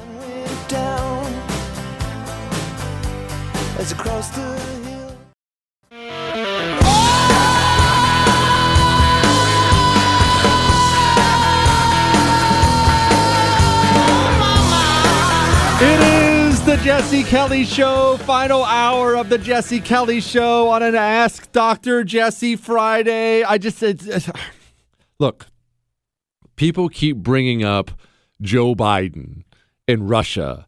And do we think he's trying to intentionally be provocative there? Why do we care about Russia? What remember what I said? Remember what I said last night about this whole thing about going to war for popularity points? I've been talking talking about this all week. You can you can write this kind of stuff off, but the email says, Jesse, what are the odds the Biden administration will propagate a war with China and Ukraine in an attempt to create a smokescreen to disguise their arrogance, ignorance, and incompetence? And the first reaction you have to something like that is probably similar to the reaction I would have. Oh, this isn't the movies, idiot. don't be a moron. Don't be a conspiracy theorist. He's not going to start a war for political problems. Have you read any history? You have any idea how many kings, emperors, prime ministers, presidents have started wars because they weren't doing that well domestically? I mean, Julius Caesar himself, when he got assassinated, he got assassinated at a time when his popularity was actually cratering. Do you know what he was preparing to do in response to his popularity cratering? He was going to go to war with the Parthians. He was preparing. It was just simply known in Roman circles hey, I mean, if the people are mad, let's go to war. Everyone gets behind you when there's a war. There's, a, there's that feeling of patriotism, of waving the flag. And look, I'm not saying that's what's happening, but I'm certainly not going to call the guy a nutter. It's not at all outside the realm of possibility. I'll tell you that much. That's how they operate. And that is how they operate. We have a Biden administration. What have we been talking about for a long time? I'm going to get back to your questions in a second. We have an administration cratering in popularity. They see the poll numbers, they can read, they understand they're on the verge of getting their party annihilated in the midterms and then being basically unelectable for 2024. That's how unpopular Joe Biden has been in a relatively short amount of time. These people are not the type of people who face that and look around and say, oh, well, we tried. Maybe next time. They don't think like that. Yeah, I'm worried about it. I am. Oh, great menu whisperer. I'm a red blooded American carnivore, and my wife of 10 years is a smoking hot dime who is an awesome cook and keeps an immaculate home. But she insists on putting peas in my mac and cheese. Ah. My question is should I divorce her? The fate of the free world rests on your answer. Says I can say his name. His name is uh, pronounced with an A, not an E. Leif is his name. Okay, his name is Leif. All right, look, if you got a dime who can cook, you got to hang on to her. Maybe some counseling. If you're putting peas in mac and cheese, you definitely need to go see somebody. The only thing that goes in mac and cheese is wieners. You know what? No, I take that back. Wieners go in mac and cheese. Bacon goes in mac and cheese. What, Chris? You don't put weenies in your mac and cheese? What's wrong? You could use the Hebrew national ones or whatever you people eat. You know what? Never mind. You put wieners, bacon in your mac and cheese. I've been doing that a lot lately. I make some bacon just to make it healthier. I make some bacon on the side and then I drop it in my Kraft Mac. Uh, jalapenos. Don't be afraid to put some diced jalapenos in that mac and cheese. Really, really adds to it. Really, look, I'm a, I'm what you might call a Kraft Mac expert. All right. Hey there. My question for you is with with all that's going on today, I am so shocked that we still do not know how many licks it takes to get to the center of a Tootsie Pop. Who knows what we would be able to accomplish with that kind of knowledge? What are your thoughts, comments, and concerns? I mean, I suppose it just depends on who's doing the licking. Your shows are capped off with two words that sounded familiar to me used at the end of a speech. The other night I was watching Patton for the umpteenth time. Patton ended his speech to his soldiers with, That's all. I know you're a sponge for history movies. I'm guessing you grabbed it from Patton, if in fact that was how he ended that speech, or the writer added it in. I'd like to think you did. Seems fitting coming from you, an oracle like Patton. Yes, that's absolutely why I end my show every single night by saying that's all. 100%. Hitler was a war hero. Well, Jesse, you like history, right? Here are a few tidbits for you. Hitler's commanding officer was Jewish. The founder of the Green Berets was Jew was a Jew. The highest ranking American to die in battle during World War II, General Maurice Rose, yes, you guessed it, Jew. Leader of the Spearhead Division. So give us people some props and leave Chris alone. he said, Great show. Wait a minute. When did I say Jews weren't fighters? That's not what I said. That's the exact opposite of what I said. Chris, you remember that story we did one time on Masada? Remember how sick that was? If you don't know the story of Masada, I'm not going to. Gosh, I don't want to go into this now. All right, I'm going to give you a little brief one. All right, dang it, I get sidetracked. All right, here's a little here's a little history for you. You know, the Jews were eventually welcomed back into Jerusalem after they. I'm not talking about modern times. I'm talking ancient, older times. We're talking Roman times. Were eventually brought back into Jer- Jerusalem with, uh, by the uh, uh, Persians and whatnot. Dr- the Jews get back home Jews are doing their thing. And then the Romans come a knocking. Specifically, actually, it was Pompey Magnus who came a knocking. So it wasn't just like you got any Roman. You had to get one of the great Roman generals of all time who came in and said, I like it here. I think it's ours now. And then the Romans occupied Jerusalem. Well, the Romans are historically, remember, the Romans obviously a very harsh people, but could be very, very, very lax with places they colonized. Rome really didn't ask for much. They yeah, they would demand soldiers when they went to war. They demand you pay your taxes, but for the most part, Rome kind of let you do your thing as long as it didn't in any way stand in the way of their thing. And a lot of this is this this wasn't universal. A lot of the Jews in Rome at that time were really fine with that. They were very, very fine with that. A lot of them were not. Yes, Chris, in case you're wondering, you can play that movie clip you love because it's freaking hysterical. Go ahead. They let us white bastards. They've taken everything we had. And not just from us, from our fathers and from our fathers' fathers. And what have they ever given us in return?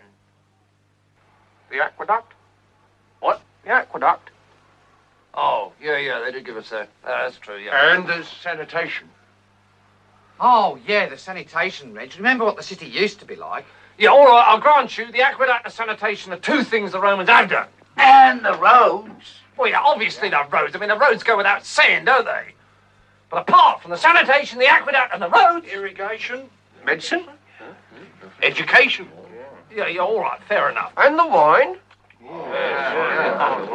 Yeah, yeah, that's something we'd really missed, Reg, the Romans left. Public baths. And it's safe to walk in the streets at night now, Reg. Yeah, they certainly know how to keep order. Let's face it, the only ones who could in a place like this. All right, but apart from the sanitation, the medicine, education, wine, public order, irrigation, roads, a fresh water system, and public health, what have the Romans ever done for us? Brought peace. Oh, peace!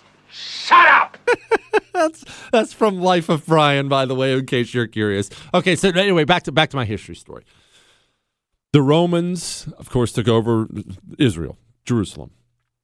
And a lot of the Jews were okay going along with the program of, okay, whatever, we'll pay our taxes. They didn't remember, they didn't care that you practiced Judaism there. That just was not a big deal. Some of the Jews, not so much. Some of the Jews really began to chafe under this feeling of Roman rule. And it's not exactly news. Jews feel a, a, a God like tie to that area. They feel like it is theirs from God. Understandably, right? So they don't want the Romans there. They don't want them there at all. They feel like they, the Jews, should be kicking the Romans out so they can rule it alone. It's actually a really great story if you want to go through the whole history of it. But the Jews just began rebelling all over the place. And I don't mean tiny little street mobs. Uh, they took tens of thousands of Roman soldiers with them, forming armies, rebel. I mean, they really made a name for themselves. At one point in time, there were these guys called the Zealots. I, when you look at how they conducted themselves, you'd probably call them terrorists today. They, when I say terrorists, I mean they would go down. If you were a rabbi and you were a little too nice to the Romans, nicer than they thought you should be, they just slip a dagger into your ribs in the middle of the street and leave you laying there. That was what they they were that adamant about. We want the Romans out of here. Now that obviously doesn't make them sound like the best people in the world. You can make I don't make judgments on that. I'm just telling you how it worked. But at some point in time, the Romans had had about enough of this crap and they sent a general down there to handle these daggone zealots who were becoming a problem. Which brings us to one of the cooler fort stories ever, which I'm going to have to give to you in just a second. Just hang on, just hang with me for a second. Where are you sending your cell phone money every month? I'm never going to judge you. I've had Verizon. That was actually where I started. I've had AT&T. The last one I had before before I switched to Pure Talk was T-Mobile. So I've I've look, I've thrown plenty of money at those companies. Those companies hate us. You don't believe me? Go go do a search online for the ads those companies run. They despise your values. You never see those ads from Pure Talk. Pure Talk, CEO's a Vietnam veteran. They love America so much, they've chosen to have all American customer service based right here in America. When you talk to someone, it's an American who speaks English and the average family saves $800 a year when they switch to Pure Talk, and they're on the same network as one of the big guys. It's easy to switch to, they make it cake. From your cell phone, dial pound 250 and say Jesse Kelly. That's pound 250 and say Jesse Kelly, and you'll save an additional 50% off your first month. Truth, attitude, Jesse Kelly.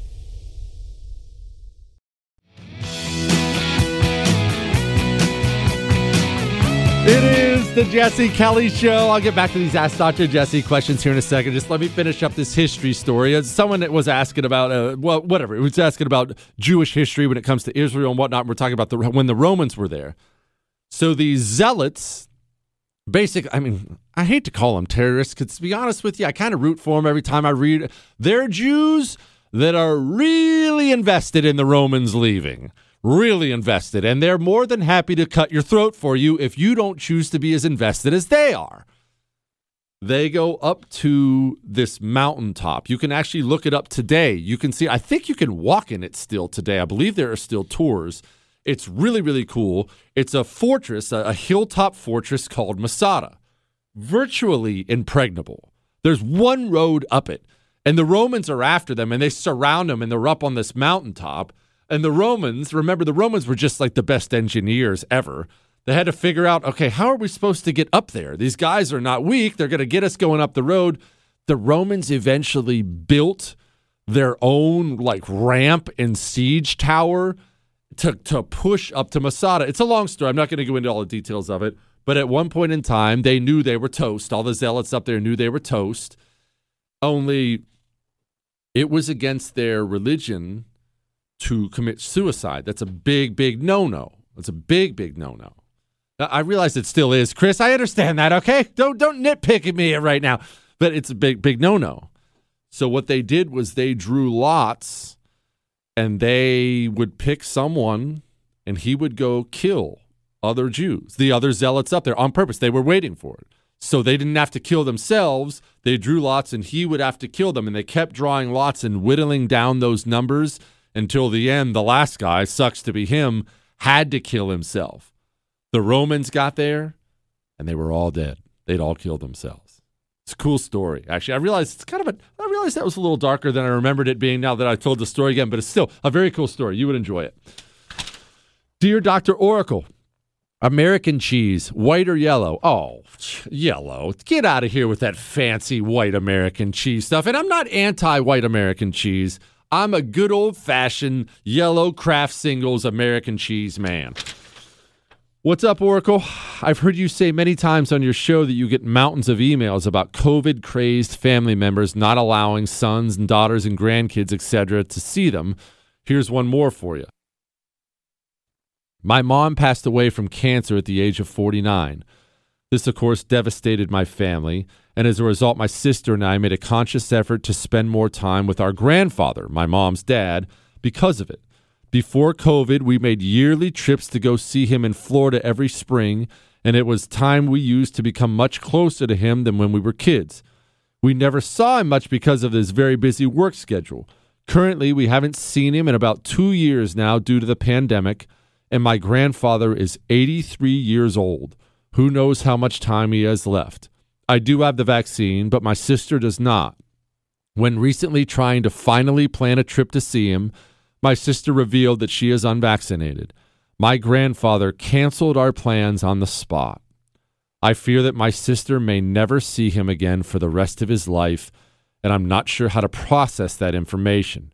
All over a virus she could just as easily transmit to him whether she has the vaccine or not. I just wanted to share my story to let listeners know they aren't alone. You can read my name on the air. My name is Greg. Keep fighting the good fight, brother. Greg, I am sorry, my man. And I know, like I said, we get these emails all the time, and they're just awful. But send them, please. It's it's no burden. Send them. Jesse at jessekellyshow.com. But you you cannot imagine how many emails we get. Uh, my mom won't let me visit. My daughter won't let me visit. My son won't let me visit him or my grandkids who I love. I mean, just unspeakable things. And I and I know it's difficult to process this, this information. I just couple things. I've been very very harsh on the people who won't let family members visit and I'm not going to change that. I'm never going to change that. If you're if you're throwing away precious time with your family over a virus, uh, you really should probably look in the mirror and examine yourself. But I will just say this in regards to your grandfather and, in this individual case.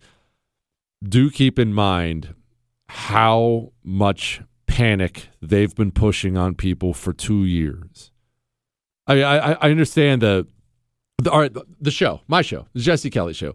I understand it, got it got really big now, and obviously that's the weirdest thing in the world. But the show's gigantic now, and it's heard coast to coast and all that stuff. I get that, but even that, you know what percentage of America listens to my show every single day? It's less than one. The number is less than one percent. I mean, you You think because you're informed and because you're out there trying to come down on the right side of issues and get the news of the day and, and cut through the panic and, and find the truth, you think you're the norm, but you're not. I'm not. The norm is people, old, young, doesn't matter. The norm is people who just kind of try to half ignore politics, and the only news they really consume is the traditional ways Americans consume the news.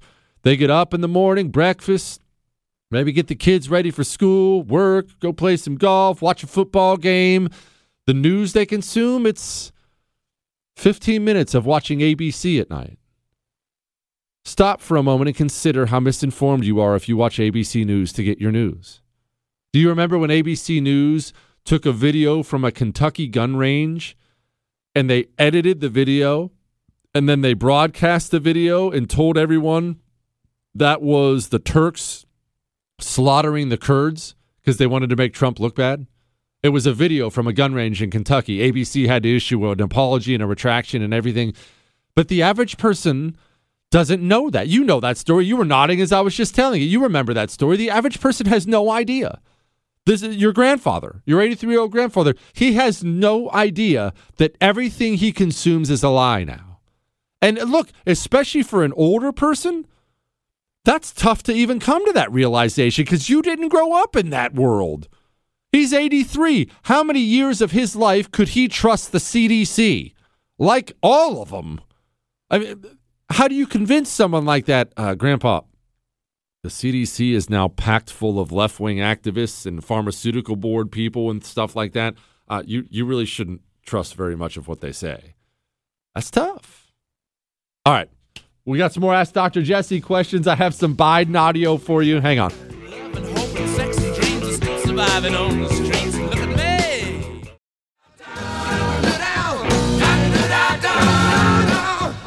It is the Jesse Kelly Show. And look, Chris came up with actually a decent point during the break, so I'm going to act like I came up with this. But on, on uh, about, you know, Grandpa. Grandpa believes everything he sees on the news, he believes what the CDC says. You ever talk to an old person who doesn't like banks, hates banks, won't put their uh, money in banks? I know people like this still. Why? Well, a lot of those people lived through a time where the banks had all your money and then they just kind of put a closed for business thing and their money, your money became their money and it disappeared. You don't just get that out of somebody in a day or so. Think of the devastation. The- uh, on a different level, that's what we're dealing with when we have relatively normal people who don't understand they've been lied to forever and we have to deprogram them. It takes a long time. So, yeah, I, I get very, very harsh, and I will always be very harsh on family members who cut off other family members over coronavirus. Don't be a scumbag. Go see your kids, go see your grandkids. But I also do understand, especially for older folks who've grown up in a country where you could trust the institutions, it's hard to get to a point where you realize, man, they're they're all bad. They're all broken. I mean, look, look. This guy right here, this is America's president. There is no way to get out of Afghanistan after 20 years easily. Not possible, no matter when you did it. And I make no apologies for what I did. That person's in charge. He's packing the administrative state with people loyal to him. These people were bad. To the most prestigious doctor. Love the show. Only the Jesse only on the Jesse Kelly show can you hear the hard truth about troubling times we live in, as well as jump in mid-episode and the first thing you hear is that's not an insult to Waffle House's breakfast. Keep up the great work. Your voice is having an impact. Says I can say his name. His name is Matt. All-knowing wizard of all things tall. I'm a fairly tall man, and I was curious where you found comfortable fitting shirts before you could afford nice things with your Red Lobster money.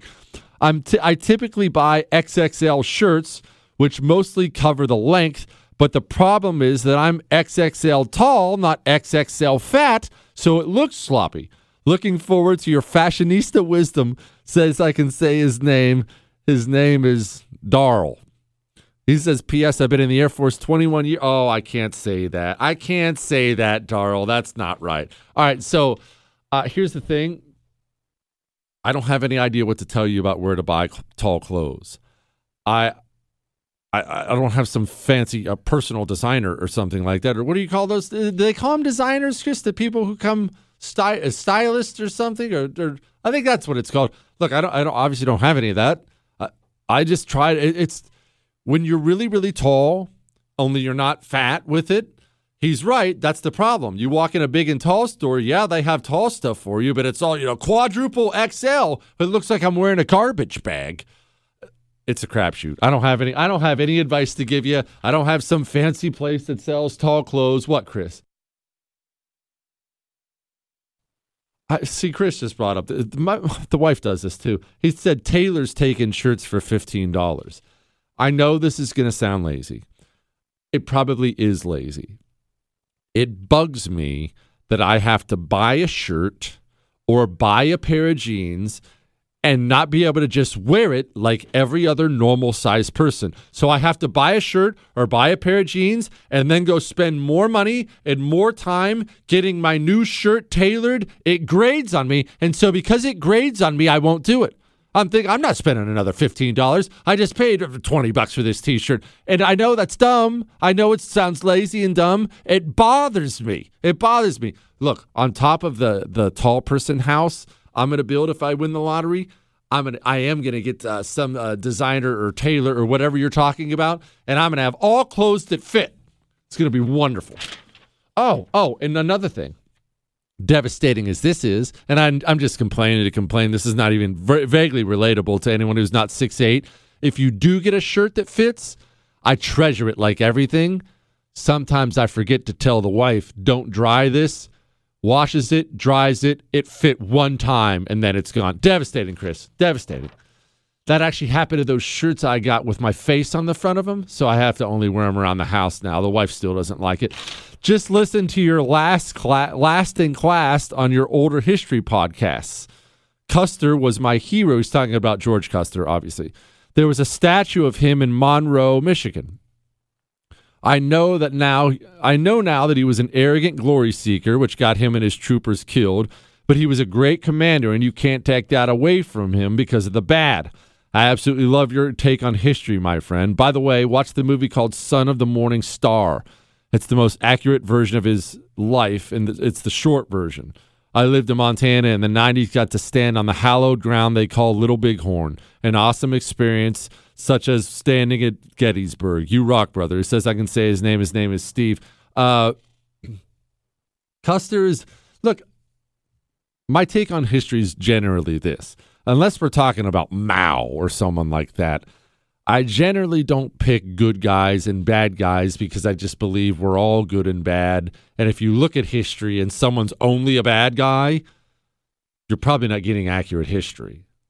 People are really, really good and really, really bad, and we're all both of those things. We're all both of those things. We like to, you know, just focus on the good things about me. Dude, there are terrible things about you. Probably not as many as me, but there are terrible things about you. You're undoubtedly capable of both. And what he just said about guys like Custer were right. Yeah, he was reckless and he was a glory hound and those things. Custer was also absurdly brave. And I've always admired officers who lead the way. When Custer fought in the Civil War, and he would do these big, I mean, suicidal cavalry charges where he just charge into the rebel troops. Custer was at the front. He wasn't at the back point and go here or go there. Custer had bullets whizzing by him the whole daggone time. Exactly what kind of sociopath would risk losing a perfectly good pair of flip flops wading into a swamp to rescue a complete stranger?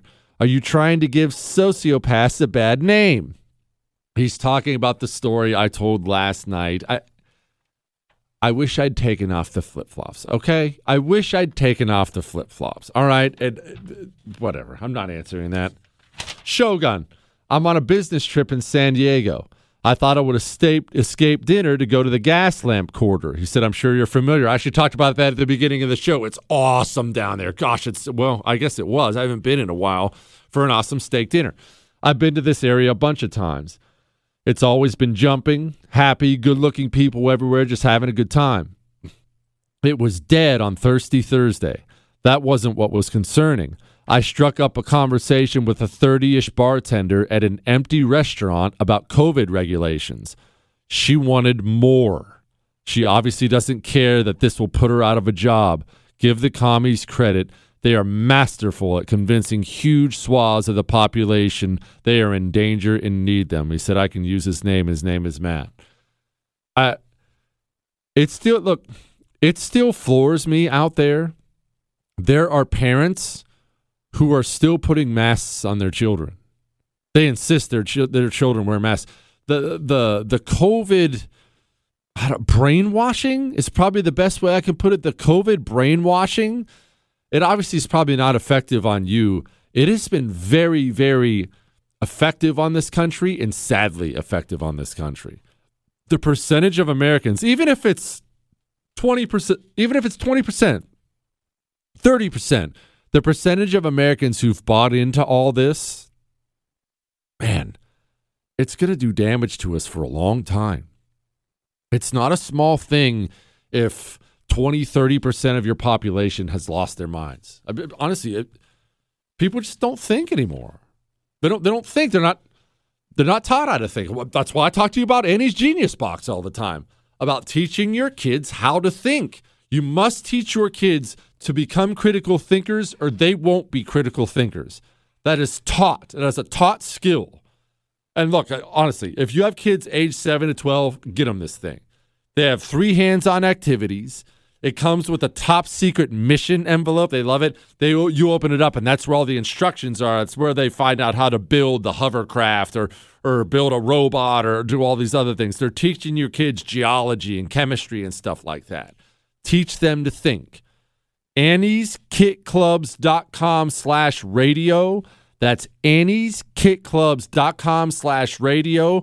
That actually saves you 75% on your first box, which is quite a bit, right? Annie'sKitClubs.com slash radio. We'll be back with as many questions as I can cram in. Missed out? Catch up. JesseKellyShow.com.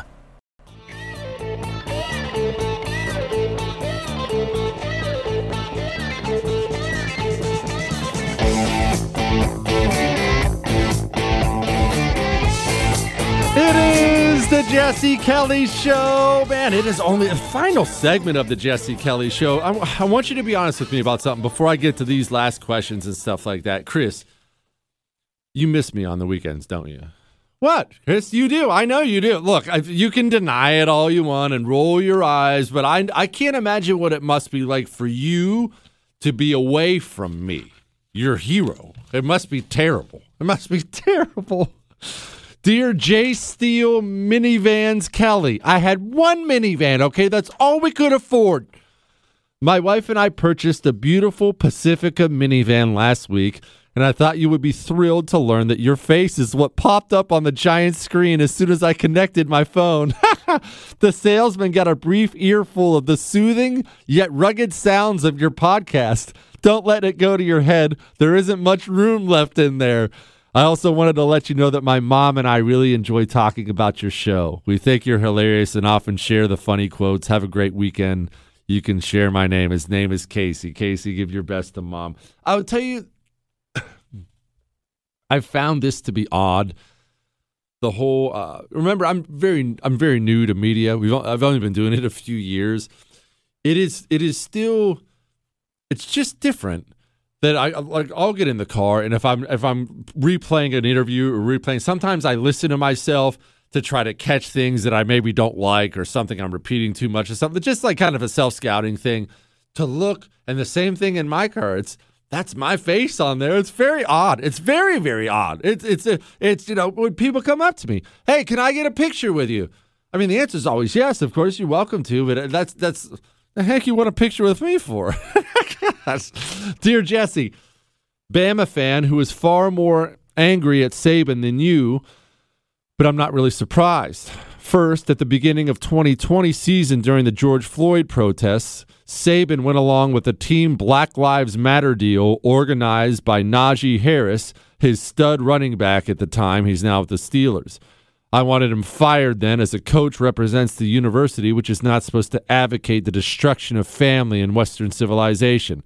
Also, Saban and Manchin are very close friends from way back at West Virginia. And Kyrsten Sinema is hot for a politician. Says his name is John. He said it's okay to say it. In case you missed it, I, I brought it up earlier in the week. And I, I wasn't picking on him in particular, but I, it, it, really applies to Saban. Saban came out and said he's in favor of uh, the voting rights bill. It's it's a cheating bill. It's not a voting rights bill. It's a bill that allows Democrats to cheat. And Nick Saban knows that. Nick Saban's only, quote, in favor of it because his job is to go sit in the living room of 16, 17 year old black kids and recruit them to go to Alabama and recruit and, you know, talk to their parents.